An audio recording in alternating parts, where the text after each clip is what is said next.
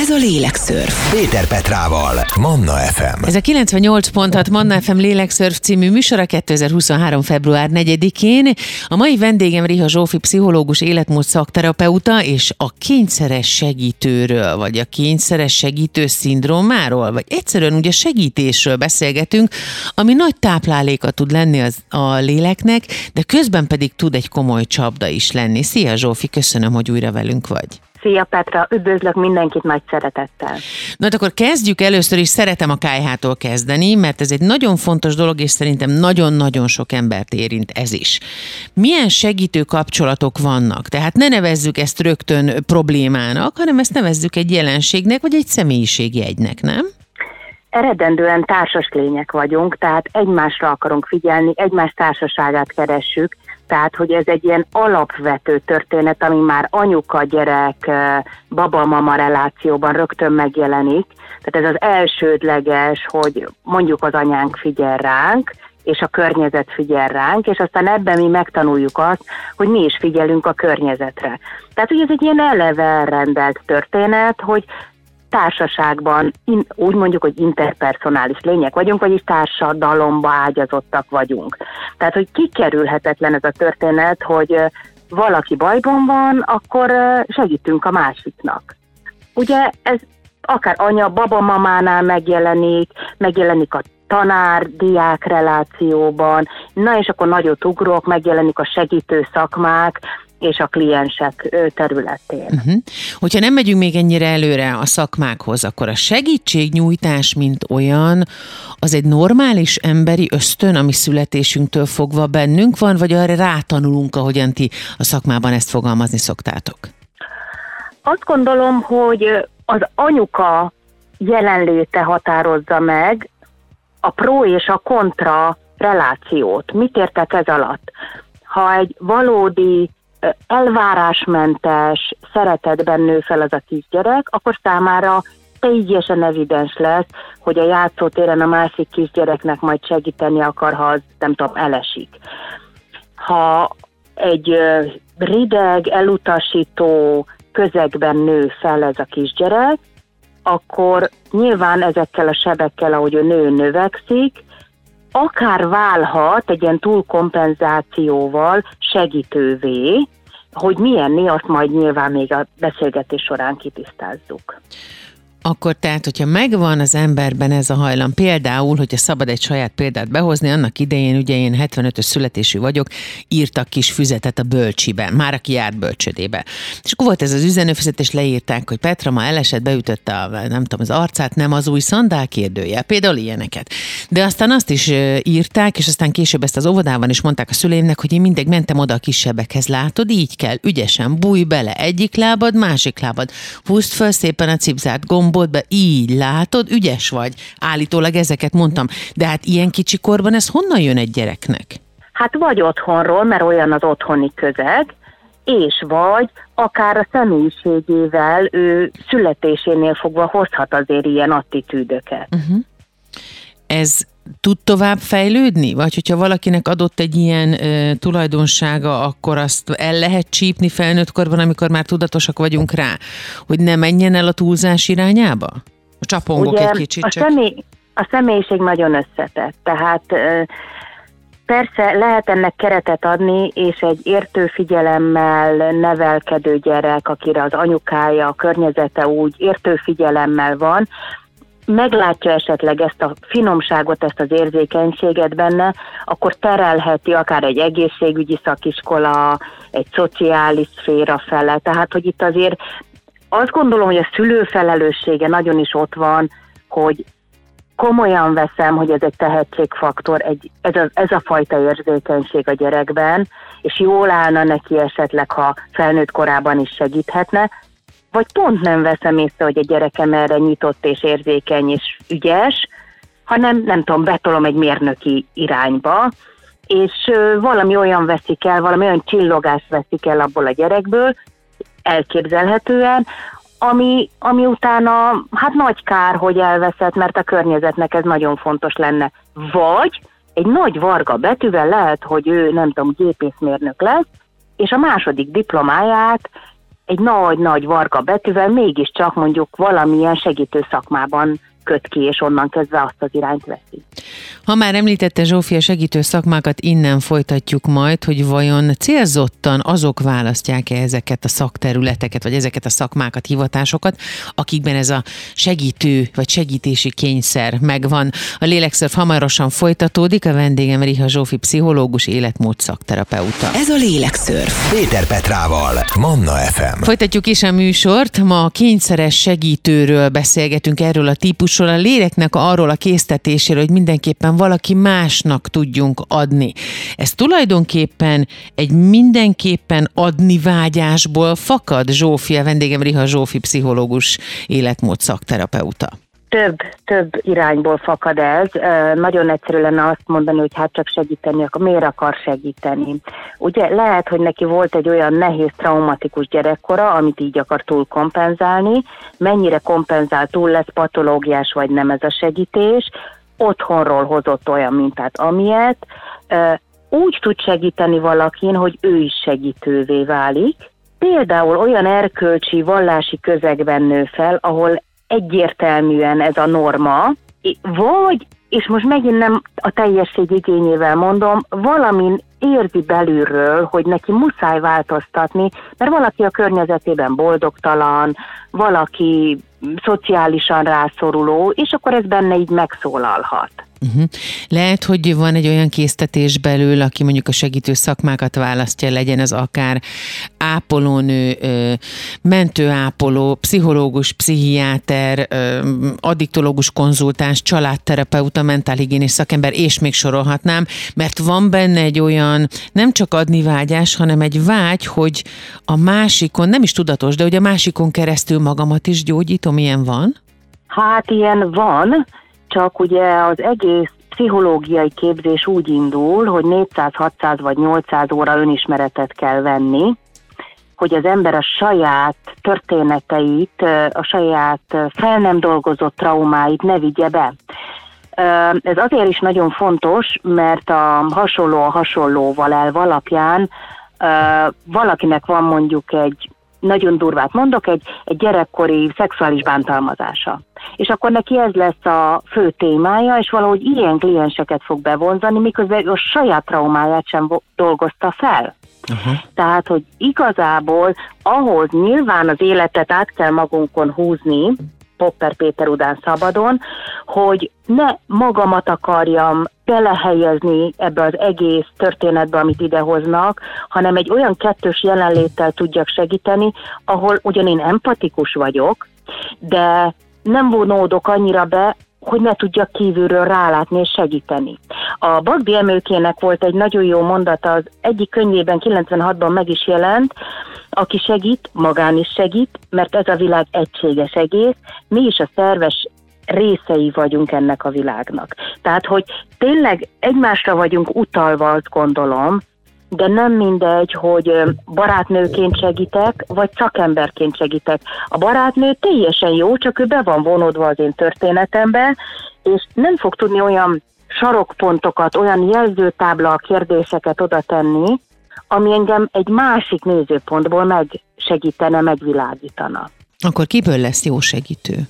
Ki az, akinek hmm. ajánljuk a segítő szakmát? Nyilván kell hozzá empátia, szociális érzékenység, Uh-huh. Nagyon hosszú az út, tehát ha valaki így 10-20 évesen hallgatja ezt a beszélgetést, akkor azért azt hozzá kell tenni, hogy akár hogyha ő pszichológus akar lenni, akkor nyilván a 3 plusz 2-es képzésben minimálisan, plusz a 1-2 sok évnyi ráképzéssel, de teljesen mindegy, melyik segítő szakmát mondom, ez egy borzasztó hosszú út, és nincs vége, tehát folyamatosan akár szupervízióba kell járni, mi a szupervízió, nyilván ahol nálunk képzettebb, magasabban kvalifikált, nagyobb tapasztalattal bíró terapeuta és a csoport tagjai között bevihetünk olyan eseteket, ahol mondjuk mi elakadtunk, ahol kérünk egy tükörhelyzetet, hogy máshonnan is megvilágítsák. Tehát az, hogyha egy, egy terapeuta, egy segítő elszeparálódik, és azt gondolja, hogy ő maga óza nagy varázsló, na ott azért baj van. Nagyon fontos témáról beszélgetünk, természetesen ma is a lélekszörvben, a kényszeres segítőről, amit szindrómának is szoktak nevezni, jelenségnek is szoktak nevezni, de azért érdemes tudni azt is, hogy ez nem mindig patológiás, sőt, erről beszélgetünk ma hamarosan tovább. A vendégem Riha Zsófi, pszichológus, életmód szakterapeuta, tehát segítség, segítségnyújtás, segítségadás, segítő szakmák. Innen folytatjuk. Ez a lélekszörf. Péter Petrával, Manna FM. A mai lélekszörfben a vendégem Riha Zsófi, pszichológus, életmód szakterapeuta, és tovább beszélgetünk a segítségnyújtásról, a kényszeres segítőkről, arról, hogy ez honnan fakad, kiben alakulhat ez ki, és miért vajon mindenki, aki segítőnek érzi magát, jó segítő szakember lehet-e, vajon miért választják a segítő szakmát azok, akik mindenképpen segíteni akarnak másokon, és vajon mindenképpen jó segítő lesz-e az, akiben ez erőteljesen jelen van. Zsófi, mit gondolsz erről? Nem feltétlenül. Ugye vannak ilyen önjelölt guruk, önjelölt segítők, akik akkor is segítenek, ha te ezt nem akarod, eh, ahol persze nyilván a saját problémáikat akarják elfedni, eh, úgy érzik, hogy a másik lélektárs lesz nekik. Tehát nagyon sok, eh, nagyon veszélyes ugye ez, hogy hogy talál az ember jó segítőre. Ez, és ez egészen onnan kezdve, hogy természetgyógyászat, szociális szféra, egészségügyi szféra, tehát nagyon nagy a paletta, nagyon-nagyon nagy már az internet által az önjelölt segítőknek a száma, de tényleg nagyon fontos, hogy vannak letapogatható, érzékelhető, utána nézhető jegyei annak, hogy mitől hiteles valaki. Tehát ha, ha ilyen nagy kötésbe rak valaki, hogy én vagyok a te mestered, és akkor ha te mellettem maradsz, biztonságban vagy, na ott azért már nagyon erősen el kéne kezdeni gondolkodni, hogy tényleg jó irányba jutottunk-e el. Uh-huh. Ugyanis a személyesség ilyen formája, vagyis a kötődésnek ez a, az alapszintje, ez nem jelenhet meg. Én azt gondolom, hogy a jó segítőnek azon túlmenően, hogy nyilván van ezzel kettő képzése, rá kell, hogy vezessük a klienst az ő problémájára, át kell nevezzük esetleg, tehát ide dobál nekünk a kliens 43 mondatot, és ez mondjuk egy olyan, mint egy ilyen nagy szénakupat, nekünk ezt szét kell szálazni, értelmezni kell, nevet kell neki adni, és úgy visszaadni, hogy számára is, a kliens számára is újraértelmezhető legyen. Ez a honnan fakad? Onnan fakad, hogy a gyerek, amikor kisgyerek és problémái vannak, nevezzük ezt most hisztinek, de ez egy nagyon nagy téma, tehát, hogy nem tud az érzéseivel mit kezdeni, akkor az anyukának nyilván az a dolga, mint értősegítőnek, hogy értelmezze a gyereknek a problémáját, megértse az ő problémáját, akár kimondjon hozzá mondatokat, hogy én azt gondolom, hogy vagy én úgy értem, amit te most át akarsz nekem adni, hogy? Tehát felnőtt módban, segítő módban ennek ugyanígy kell kinézni, hogy újra vagy átfogalmazva hallottakat, segítő kérdések mentén biztonságot adva. Ez nagyon fontos, hogy nem én fogom a választ megadni a kliensnek, hogy na, Rezsőke, te most menjél balra. Hanem Rezsőkének a beszélgetés biztonságában kell fölbátorodni, felerősödni annyira, hogy képes legyen kipróbálni egy új utat. Van olyan, hogy az ember tudja magáról, hogy ő jó segítő? Nagyon sokan vannak, akik elmondják azt egy-egy társaságban vagy beszélgetés alatt, hogy nagyon sokan fordulnak hozzám, nekem valahogy megnyílnak az emberek. Belőlük jó segítők lesznek, vagy könnyen leszívják az energiájukat, hogyha ezt nem tudják kezelni? Hát igen, na most itt válik el a, a barát és a hivatásos segítő. Tehát én a barátnőmmel akár együtt sírok az ő problémáján, de nyilván a terapeuta nem azzal segít, ha együtt sír, oda teszi az empátiát, az értőfigyelmet, de megtartja a klienst. Tehát, hogy azt kérdezted, hogy leszíve energetikailag, nyilván hatunk egymásra, ez megúszhatatlan történet de hogy engem is feldarál-e a története, nem darálhat fel. Uh-huh. Tehát nekem leginkább azon kívül, hogy az empátiám megjelenik, fejből, kognitívan, racionalizálnom kell egy csomó mindent, értelmezhetővé kell tennem egy csomó mindent. Uh-huh. Tehát akkor nagyon oda kell figyelni arra is, hogy mikortól érzem magam segítőnek, és mikor vagyok csak egy barát, vagy akkor ezzel azt akarod mondani, hogy ezt érdemes tisztázni magunkban, még mielőtt akár mondjuk egy segítő szakmát választanánk? Ez akár a képzés alatt is Aha. majd ki fog derülni, tehát hogy ennek azért kell időt és teret hagyni. Azt, hogy jó-e valaki a szakmában vagy sem, azt nem maga a terapeuta fogja megmondani önmagáról, uh-huh. azt gondolom, hanem a kliens fogja, a kliensek fogják visszajelezni, ugye ez egy társas játék, ez egy közös összmunka. Hogyha utólag azt jelzi vissza, hogy ez a három mondat őt segítette, akkor az a helyén volt az a három kérdésem, hogy ő el tudott indulni. Ma a lélekszörfben a kényszeres segítőkről beszélgetünk, a léleknek erről az aspektusáról. A vendégem Riha Zsófi, pszichológus, életmód szakterapeuta. Hamarosan folytatjuk. Ez a lélekszörf. Péter Petrával, Manna FM. Mai lélekszörfben a kényszeres segítőkről beszélgetünk. Ki mit lát meg magában, honnantól számít ez már kórosnak, és vajon, és most akkor ez a következő kérdésem Riha Zsófi, pszichológus, életmód szakterapeuta szakértő vendégemhez, hogy Zsófi túlzásba vihet elérhető-e. Tehát mi van akkor, hogyha én folyton segíteni akarok másoknak, hozzám fordulnak segítségért, úgymond engem talál meg mindenki, hogyha éppen valami lelki probléma van, én meg gyakorlatilag kimaradok a saját életemből. Na, ez egy nagyon fontos része a beszélgetésünknek. Nem lehetek motiváltabb, mint a hozzám forduló. Tehát ugye ez a öreg néni szindróma, tehát nem kísérhetem át az Ebrána nénit, ha nem akar átmenni. Uh-huh. Persze, hogyha látják, érzik, szoktam mondani, hogy a homlokunkon itt fut a, a headline-on itt fut, hogy én segítő vagyok, ez valahogy úgy látszik az emberen, akkor nyilván meg fogják szólítani a problémával. De azt, hogy ő mit akar ebből kihozni, mármint a kliens, fogalmazza meg, hogy Petra, én abban kérek tőled konkrétan segítséget, hogy? Uh-huh. Tehát neked nem az ő életét kell megváltoztatni, hanem neki kell tudni kimondani, nagyon pregnánsan, és abban segíthetsz, hogy ő ezt ki tudja mondani, hogy éppen aktuálisan, ha az, az egészet rádönti, attól te föl fogsz borulni. Aha. Tehát step by step, tehát a terápia is, bármelyik segítő ö, szakmának a, a, a struktúráltsága sem úgy néz ki, hogy eljössz egyszer, kész, megoldottuk, örülök, hogy itt voltál. Tehát ez akár több év, attól függ, milyen technikát használ a segítő. De hogy több hónap, ez egészen biztos. Amikor úgy fordulnak az emberhez a barátai, hogy elmondják a problémájukat, és akkor azt a problémát már sokat szóra mondják el.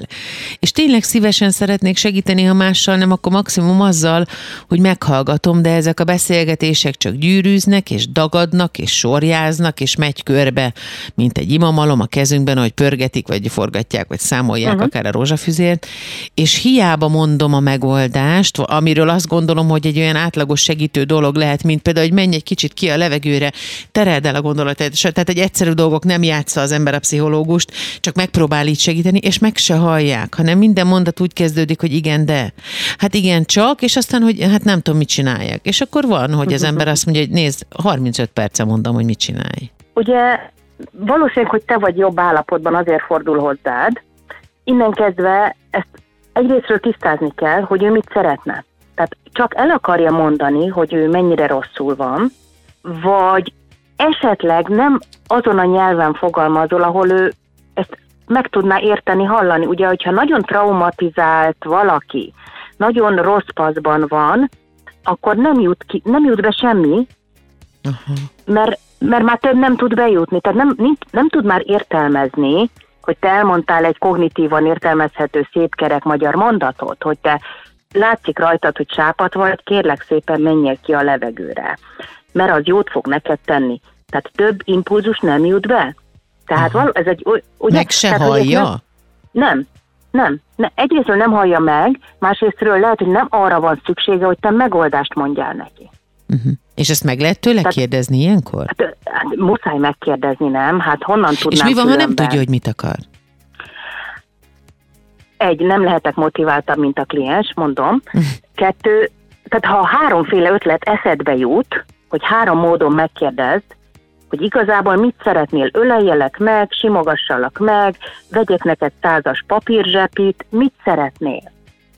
Ha ő utána is csak a monológiát mondja, akkor azt lehet mondani, figyelj, nem én vagyok a te segítőd. Uh-huh. Tehát én nem tudok neked, tehát hogy fogjuk fel, értsük meg, hogy vannak kompetencia határok, amiket a segítőknél is be kell tartani. Ez a privát zónában is ugyanígy igaz.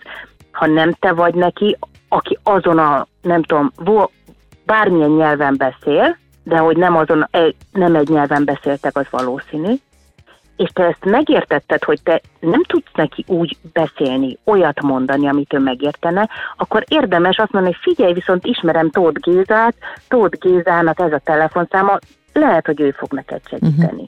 Még egyre hadd reagáljak a deha és csakra, megint Popper Péter. Ő mondta mindig, hogy deha és csak kezdetű második mondatrész nincs, mert akkor az első mondatrész kamu.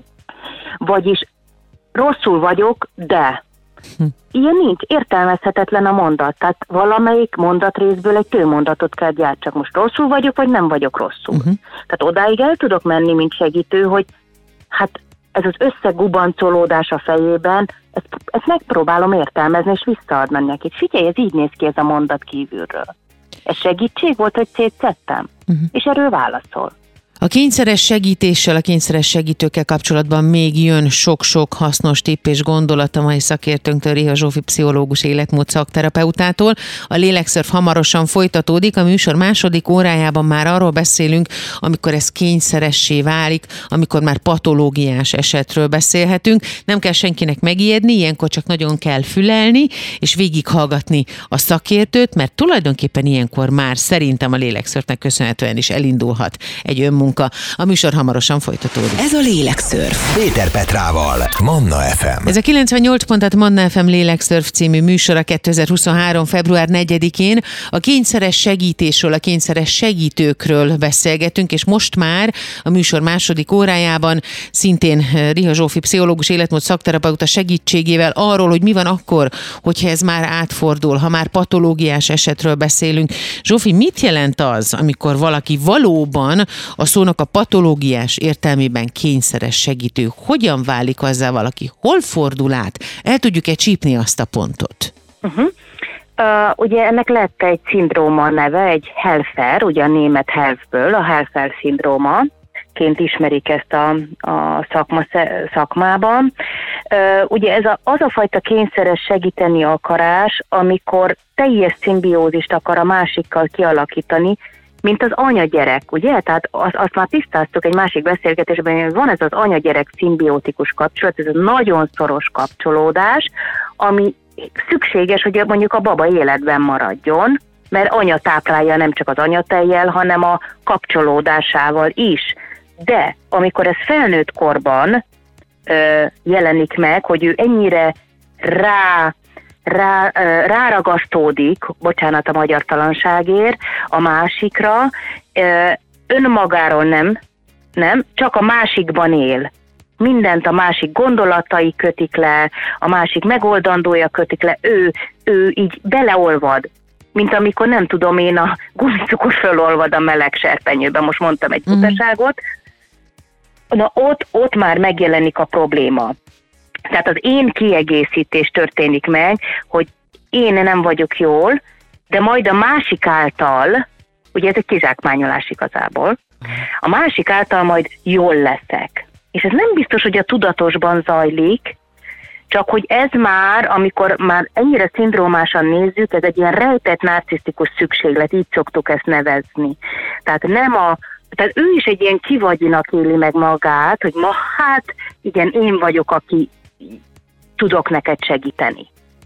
Tehát, hogy fel van nagyítva, túl van kompenzálva az ő alapműködésmódja egy ilyen nagy segítővé válik, és ezért szoktam ilyenkor az Óza nagy varázslót mondani, mert az is ilyen pici volt, aztán dorkák meg hogy megijedtek tőle, mert a hangos bemondóban ha nagynak, óriásnak tűnt. Na most ez itt a Helfernél tökéletesen az ózság, az, az, az igaznak tűnik de ő elmondja magáról, hogy hát nekem nem kell segítség. Hát én jól vagyok, köszi. Tehát velem minden rendben, és ez nem igaz.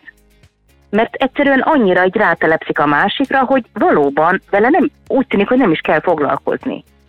Különbség van a között, hogy valaki egy párkapcsolatban, vagy mondjuk nőként férfiakkal, férfiként nőkkel ilyen, és ezért nem működnek rendre a párkapcsolatok, mert aztán nyilván ez nagyon sokszor gyakran kifut a kihasználás terepre, vagy pedig más akkor is, hogyha egy baráti kapcsolatban működik ez így. Tehát, hogy valaki ilyen kényszeres segítő.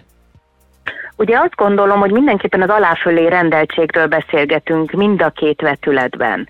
Tehát ha nem egy win-win helyzet, ahogy manapság mondják, nem egy felnőtt felnet, ahogy a transzanalitikusok mondják, hanem egy aláfölé rendeltség alakul ki két felnőtt között, ott azért ö, oda tenném a nagy felkiáltóját, hogy hol csúszott el, miért csúszott el, és mi működteti a kapcsolatot. Tehát a nagyon egyszerű kérdések mentén azért ez megfogható. És van különbség a között, hogy valaki egy párkapcsolatban vagy baráti kapcsolatban csinálja ezt?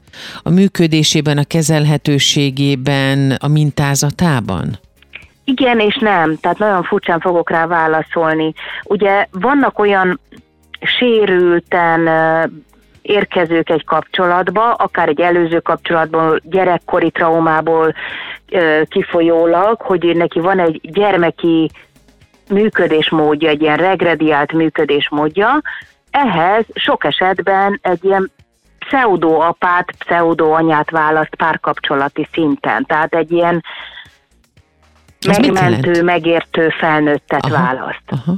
És ugyanígy ez a baráti relációban is megjelenhet, hogy olyanok cuppannak, olyanok kapcsolódnak egymásra, akiknél ugyanez a reláció, ez a gyerek, pseudo-felnőtt megjelenik. Hm. Na most, hogyha egy ilyen kapcsolatban, párkapcsolatról beszélek, mondjuk ez a traumatizáltabb gyermeki működésmódú elmegy terápiába ide-oda-amoda, és elkezd felnőni, akkor a pseudofelnőtt, ha normálisan működik, tehát nem egy ilyen helferből működik, akkor ő lejjebb tud jönni egy szinttel a felnőtt szintre, mert már nem kell megmentőnek lenni, és előbb-utóbb a gyerekből lévő is felnő, és szuper jó kapcsolódás lesz belőle. Nagyon fontos témáról beszélgetünk ma is a mai lélekszörfben, a kényszeres segítőkről, a kényszeres segítésről, a segítési vágyról, ami bennünk él. Mikor fordul ez át, hogyan fordul át, és mi az, amikor már ezt patológiásnak, kényszeresnek nevezzük. Erről lesz a következőkben a vendégem Riha Zsófi, pszichológus, életmód szakterapeuta. Ez a lélekszörf. Péter Petrával, Manna FM. Kényszeres segítők, kényszeres segítségnyújtási vágy, ezekről beszélgetünk beszélgetünk a mai lélekszörfben. A vendégem Riha Zsófi, pszichológus, életmód szakterapeuta, és ígértem, hogy onnan folytatjuk, hogy mit nevezünk már patológiás esetnek. Ki az, aki valóban a szónak az orvosi értelmében kényszeres, Zsófi? Aki állandóan csak ebben, ebben van, a, mondjuk a családját az teljesen a háttérbe teszi, a, a választott családról beszélek, nem a származásról, mert nyilván felnőttként már a választott párunkkal élünk együtt gyerekünk, gyerekeinkkel, csak a külvilágnak kell mondjuk. Tehát ő állandóan, nem tudom, 0-24-ben a mások problémáit akarja megoldani. Nem tudja letenni, tehát nem tudja leválasztani, tehát nem a, a profizmus nem a szakmaszerűség szintjén működteti, hogy ez az ő hivatása, de ettől függetlenül ő mondjuk családanya is, feleség is, barátnő is, hanem hogy ő a, a mindig is a segítőben található meg. Uh-huh. Tehát nem érhető el telefonom, éppen valakinek segít, éppen valakit megment, és rohan az életével, és nem áll meg. Ö, nem képes lent lenni, nem tud kilazítani, ad abszurdum, hogyha ő bajba kerül, nem fog tudni segítséget kérni. Hiszen róla az az image van, amit ő alakított magáról ki, hogy hát ő jól van, és ő a mindenkinek is 0-24-ben este 9-kor is fog segíteni. Honnan származik a kényszeres segítő kifejezés? Majd erről is beszélni fogunk, ugye itt azért különbséget kell tenni, de ezt egyszer csak valaki detektálta, hogy ez létezik? Volt egy időszak, amikor ezek jellemzőbben jelen voltak? Mondjuk egy háborús időszak után? Uh, igen, és amúgy meg egy német pszichoanalitikus nevéhez fűződik, Wolfgang Schmidbauer néven lehet a neten őt megtalálni. Uh, ő tulajdonképpen ő találta ki, vagy hát ő adta ezt a nevet, hogy helfer, vagyis kényszeres segítő. Valóban háborús időben nagyon jellemző volt orvos, lelkész, szociális munkásokat érintően, és valóban vannak olyan orvosok, akár a, visszaszaladhatunk a háborús időkig, de kiemelném mondjuk, amikor ö, egyszerűen már nem tudott másnak élni egy pszichiáter, csak a pszichiáterségének. Ilyen nagyon sok történet van, a netről le lehet túrni. Uh-huh. Amikor, amikor egyszerűen nem, tehát ne, megszűnt ő létezni, és csak mint segítő, mint a hivatása, tehát a szubjektíva, a személyes én megszűnik, és csak mint segítő kezd el létezni. És bent lakik mondjuk a pszichiátrián. De akkor neki nincs is élete, így van? De ez az élete, és ő megmagyarázza, hogy neki így jó. Aha. És a kényszeres segítőkön ki segít? A kényszeres segítő nem lehet segíteni, mert neki nincs problémája. Ja, hogy ő ezt a, tehát semmilyen módon nem látja, és nincs. nem is lehet rávilágítani. Aha. Nincs, tehát nem, ő köszöni szépen, ő jól van, tehát ő le is dobja magáról ezt, hogy neki problémája lenni. Őt nem látják depresszívebbnek, nem láthatják szorongóbbnak, sírósabbnak, Aha. mert ő jól van. Na most nagyon sok ilyen túlzásba vitt segítő, akinek feldarálódott különben az élete, mert csak ebben élt, mondjuk vált alkoholistává. Uh-huh. Vagy, egyszerűbbet mondok, burning out kiégetté vált. Tehát akkor tulajdonképpen, akiben él a kényszeres segítő, mondjuk még nem fejlődött ki teljesen, de benne van a csíra valamiért, valamilyen módon, ők nem is veszik észre magukon? A kezdetben sem? Ugye a személyiség összetett, ezt már mondtam. Én most egy általánosságot fogok mondani, Aha. ami nyilván nem mindenkire igaz. Nem. Tehát a válaszom az lesz, hogy nem. És hogyha őt ledobja a másik már magáról, mert túl sok, akkor ő megsértődik. Aha. Tehát, hogy ez is egy nagyon fontos jellemzője, hogy őt nem lehet ledobni. Tehát ő, ő 11-kor is este föl fog téged hívni, hogy de jól vagy? És akkor, hogyha azt mondod, hogy köszönöm, drágám, jól vagyok, az neki nem jó leső érzés, hogy te jól vagy, hanem addig fogja nyomni a gombot, amíg valamit talál, hogy te, te nem vagy jól. Aha. És rá szükséged van. Sok ilyen ö, esettel találkoztál már? Vannak jellemzői, akár életkorbeli, akár élethelyzetbeli sajátosságok? Ugye az, hogy Helfer szindróma, annyira régen nem beszélünk erről így definitíve, de igen, tehát a, a, a túlzó segítő az azért elég régóta benne van a, az életünkben, a mindennapjainkban, hogy ez mennyire válik patológiásra, tehát ez egy borzasztó, szenzibilis grádics, amiről mi most beszélgetünk. Tehát definitíven nem feltétlenül, mert lehet, hogy kettő igaz rá, de három nem, és akkor mindjárt nem az. Uh-huh. Tehát nagyon óvatosan kell, mielőtt nyilván ne ítélkezzünk sosem, de hogy ez főleg az a téma, ahol én nem bírálhatom, meg ugye nagyon könnyű, most bedobom gyorsan, mert ma már említettem a narcizmust, nagyon gyorsan ráfogják valakire, hogy na, Géza narcisztikus. Na, én depressziós vagyok. Tehát annyira könnyen dobálózunk ezekkel a patológiás kifejezésekkel, hogy én ettől mindenkit óvaintenék azért. A mai lélekszörvben a kényszeres segítőkről, a kényszeres segítésről beszélgetünk.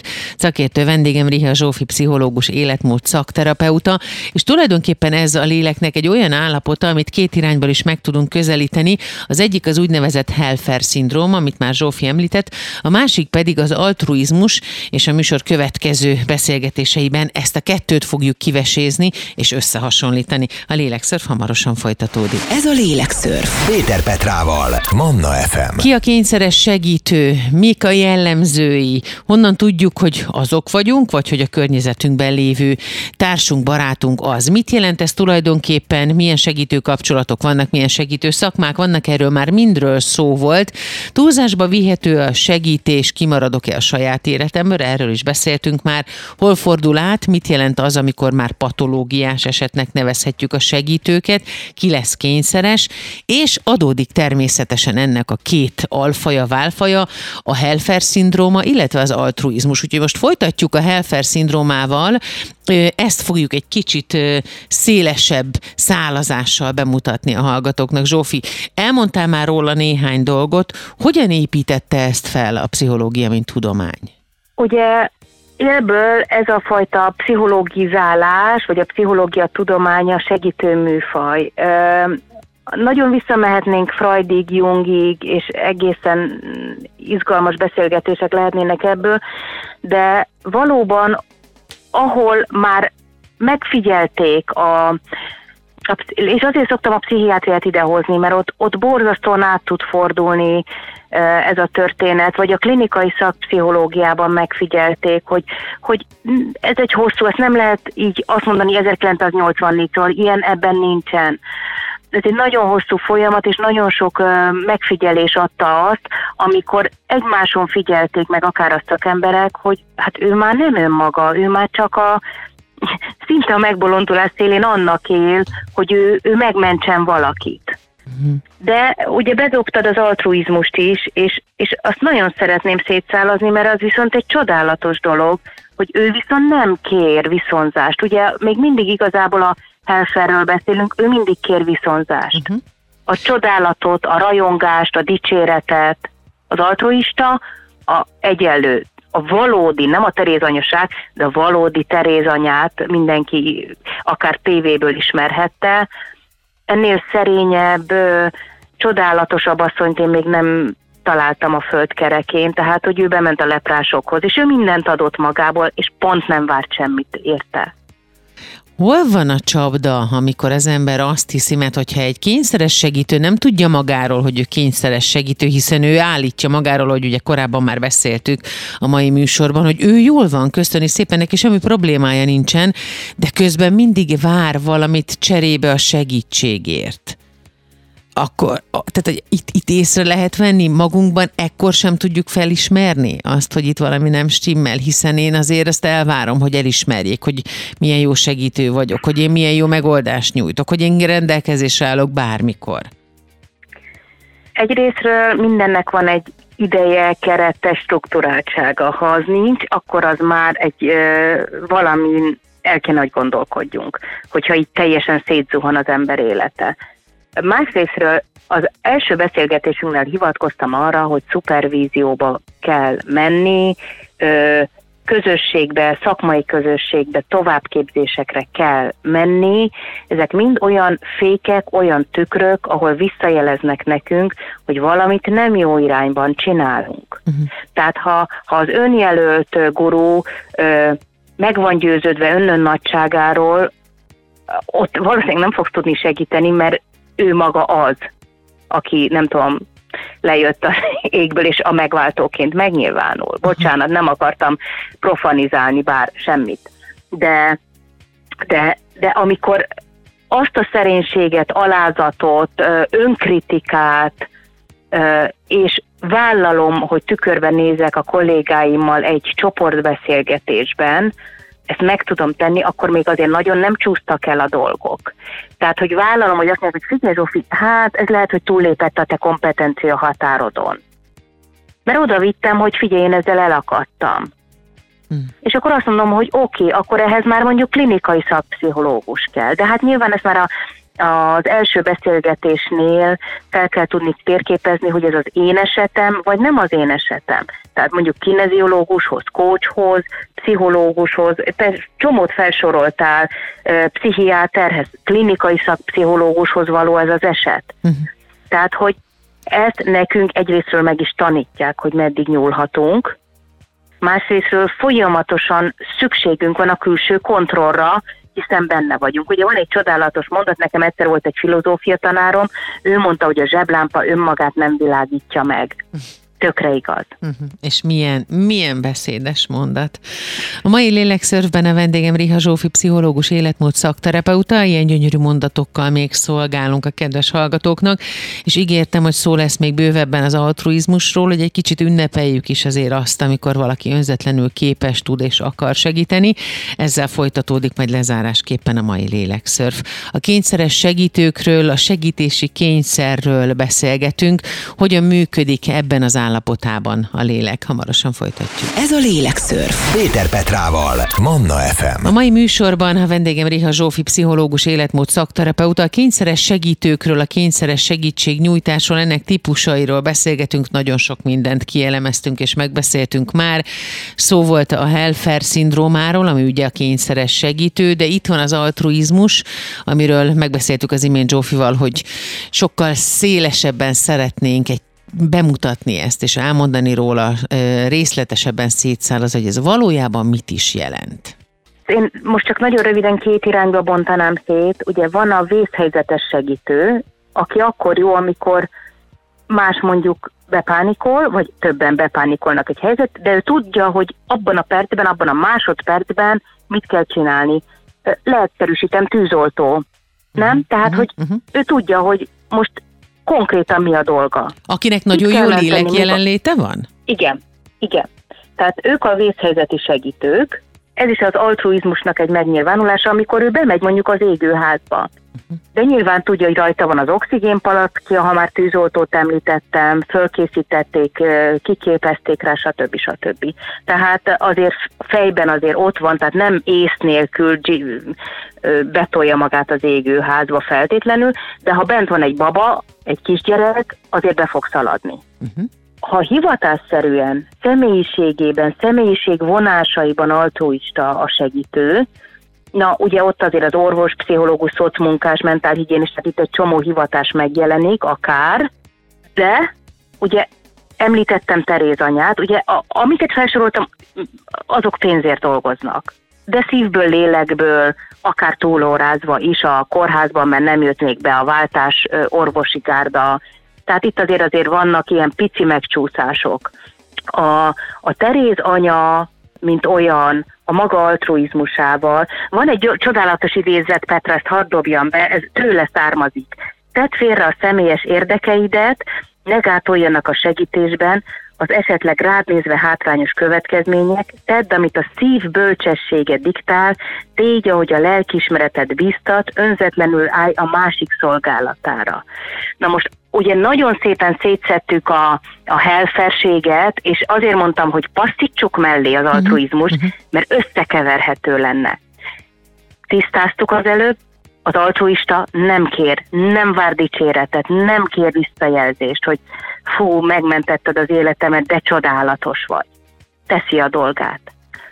Ehhez nyilván egy hit és egy vallás is megtartotta mondjuk Teréz anyát, az ő hite és vallása. Uh-huh. És sokan vannak, hál' Istennek így.